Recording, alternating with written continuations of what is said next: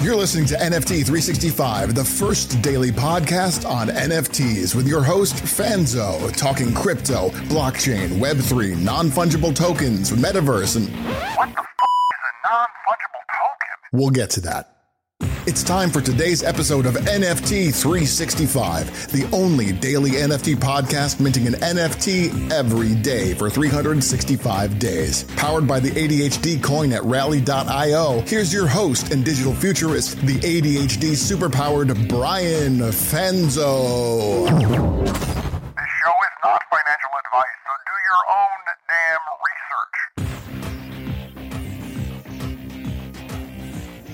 What's up, friends? Welcome back to another NFT 365, and just got a big shout out. You know, we've our Discord has been really just uh, an amazing place over these last uh, many weeks, and I know I've been traveling and been a little busy and uh, occupied, and you know, it's it's been so much fun to see. You know, just shout out to our amazing community managers.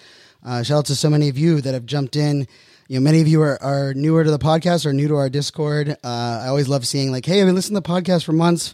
Finally decided to jump in the Discord. So I just want to give a big shout out to um, all of those in the Discord.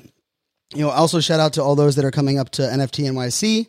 And of course, if you're not coming to NFT NYC, which really is kind of like the big Super Bowl or it's the South by Southwest of Web3 at the moment, uh, you know, make sure you're checking out the hashtags. And unfortunately, on Twitter, hashtags can get a little confusing at NFT events. So, or at any event, really, period. And this is a little bit of a rant for me, but um, just gonna be want to you want to search a hashtag, hashtag NFT NYC, hashtag NFT NYC 2022, and probably NFT NYC 22. Uh, and you know, if there's others that are dyslexia like me and might tweet out uh, NYC NFT, eh, you might want to check that one as well. But lots of good information will be shared. I know lots of uh, activations, videos. We're going to have our team there. We're going to be sharing into the Discord, on our Twitter channel, on our Instagram uh, stories. Make sure you're following the podcast. We are active over on Facebook. We are active on Instagram. We are active on the Twitters as well, just under the same name. Pretty keep, keep it simple, stupid here. NFT 365 podcast. So make sure you check us out. And you know, it's funny that this today's episode you know, this topic has come up a bunch, but it's been so interesting to me because I feel like like where where data is very present, and I always tweet out the blockchain doesn't lie, or I think I, should, I say the blockchain don't lie, uh, but the blockchain doesn't lie. One of the narratives that's been spread for a long while is about how bad for the environment the blockchain is and the like the design of the technology and how how um, how inefficient it is. And you know, I've always you know I believe we need to be better than we have in the past. I believe that we have to learn from our mistakes of not you know setting ourselves up to protect the environment and the world around us. You know, I I do believe we have to be consciously consciously aware of that. But I think we also have to be very careful with like the assumptions and the way that we label things or even how we hear things. Like there's been some brands that have contacted us to work with us, and they say, like, hey, we can't, you know, we can't move forward, or we're not gonna be able to deploy this unless we find an energy efficient blockchain. But that's also the same brand that is paying for a digital billboard in New York City that rotates 24 hours a day.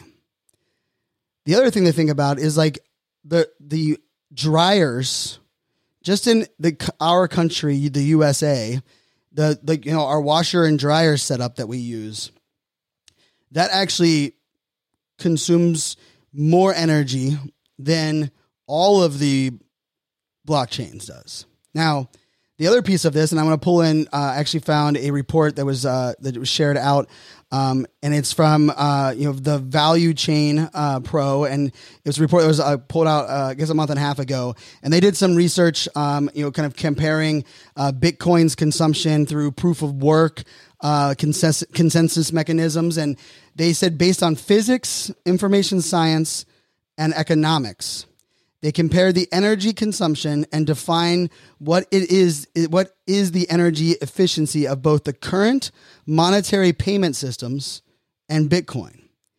And they've actually found that Bitcoin consumes 56 times less energy than the classic systems that that, we- that we are familiar with as far as POS systems, you know, the the the point of sale systems, and also that the proof of work transaction proves to be one to five times more energy efficient.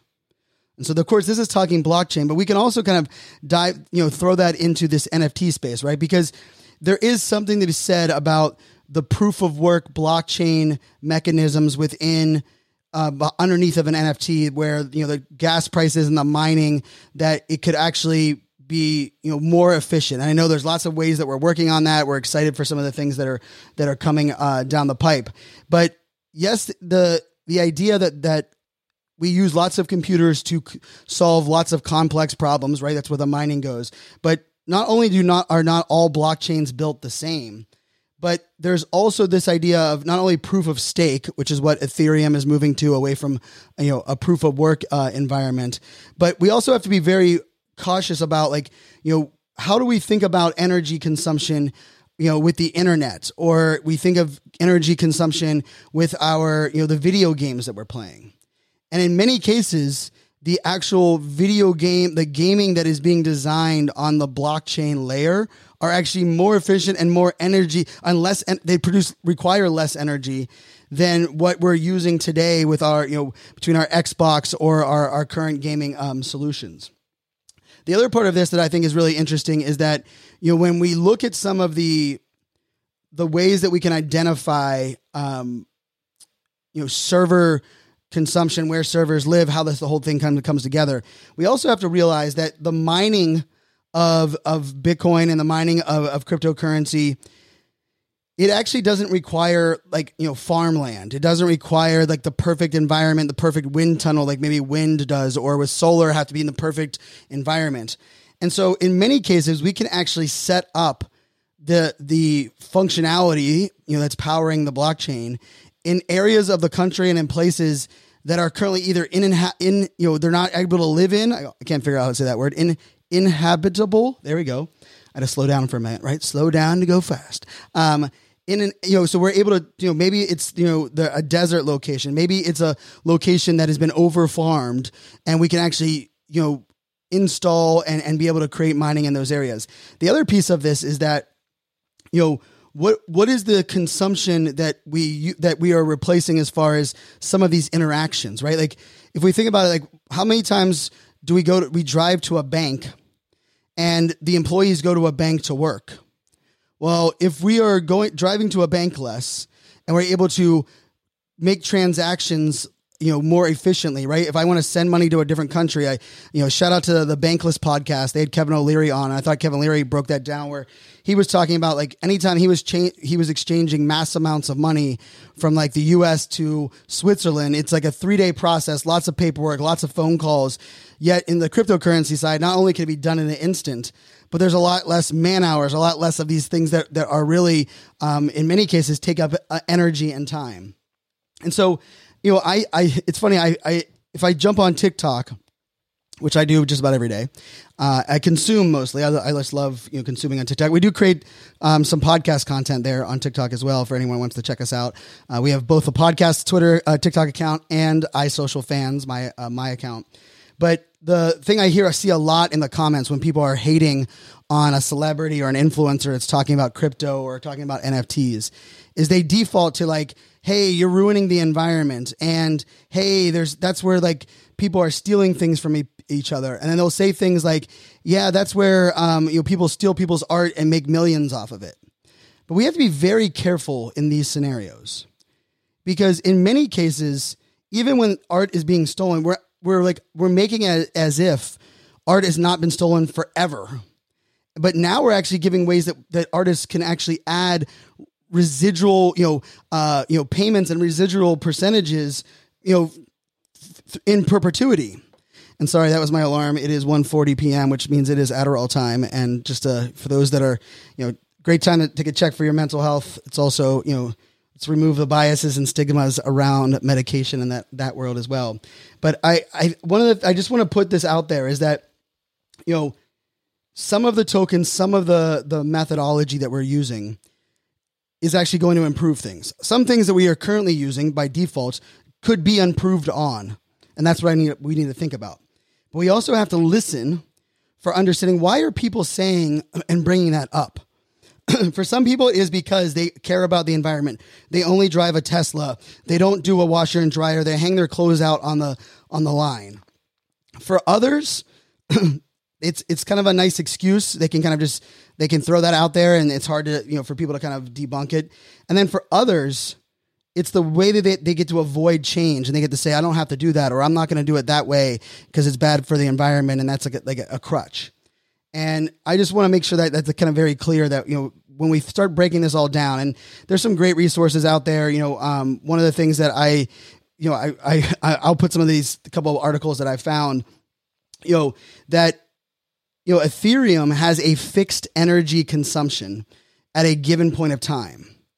While like a network, like a financial trading network or, you know, a lot of these other things, the those transactions, you know, don't actually increase or affect energy consumption of the network because it's actually predetermined, right? And you can actually think of Ethereum kind of like a train engine throttled to the same speed all day long, right? It keeps running by the miners, you know, and how they've kind of set it up with their exchange. And then we just pay more to have our transactions, you know, uh, up in the front of the line, not in the back of the line, right? In the back, we want to be closer to the front of the train because it gets there first. And that's why we pay more gas to get there first. And if more people are paying a higher price to get to the front of the train, then we have to pay an even higher price to get to the front of the train. And that's why the gas fees go up. But just like with gas fees, like gas fees are a necessary evil in the sense that they allow us to to have those secure transactions that the built the blockchain is built on. So every time that you're you get frustrated, you're thinking you know down on um, you know gas fees. Think about it from the standpoint of it is really a built-in um, you know it's us allow it's us paying for the right and the ability to transact and interact without borders, without limitations, at the speed of light, within in ways that are authenticated and minted, and and using computers and tech and power, and you know, really technology and computers that we none of us would have even thought would be um, usable, let alone we would have access to. And the last thing I just want to say on this is like, you know, when we look at how we compare things. We also have to look at like the things that we love, right? Our devices. And I think it's important for us to be aware. It's important for us to be to to try to be better. But let's also just not allow stigmas and biases and rumors and uh, you know things that that let, that's true. Like we need a we need a solution before we only make the problem the entire part of the conversation. And the last thing I'll just say on this as well, and I think it's just an important piece of you know when we're we're kind of moving forward, not only on like what is the reason for gas, but you know when we think about like Ethereum and the smart contracts that are built in there, there's a lot of automation, even within a DAO, right? A decentralized autonomous organization. The autonomous element that we are allowing computers to do things for us so that automatically that it's built in through the code. That also gives us back man hours, gives us back time and in many cases can save us from consuming other types of energy or doing things and, and, and, doing mundane tasks that we've done it where we drive somewhere we keep the power or the lights on uh, 24 hours a day seven days a week.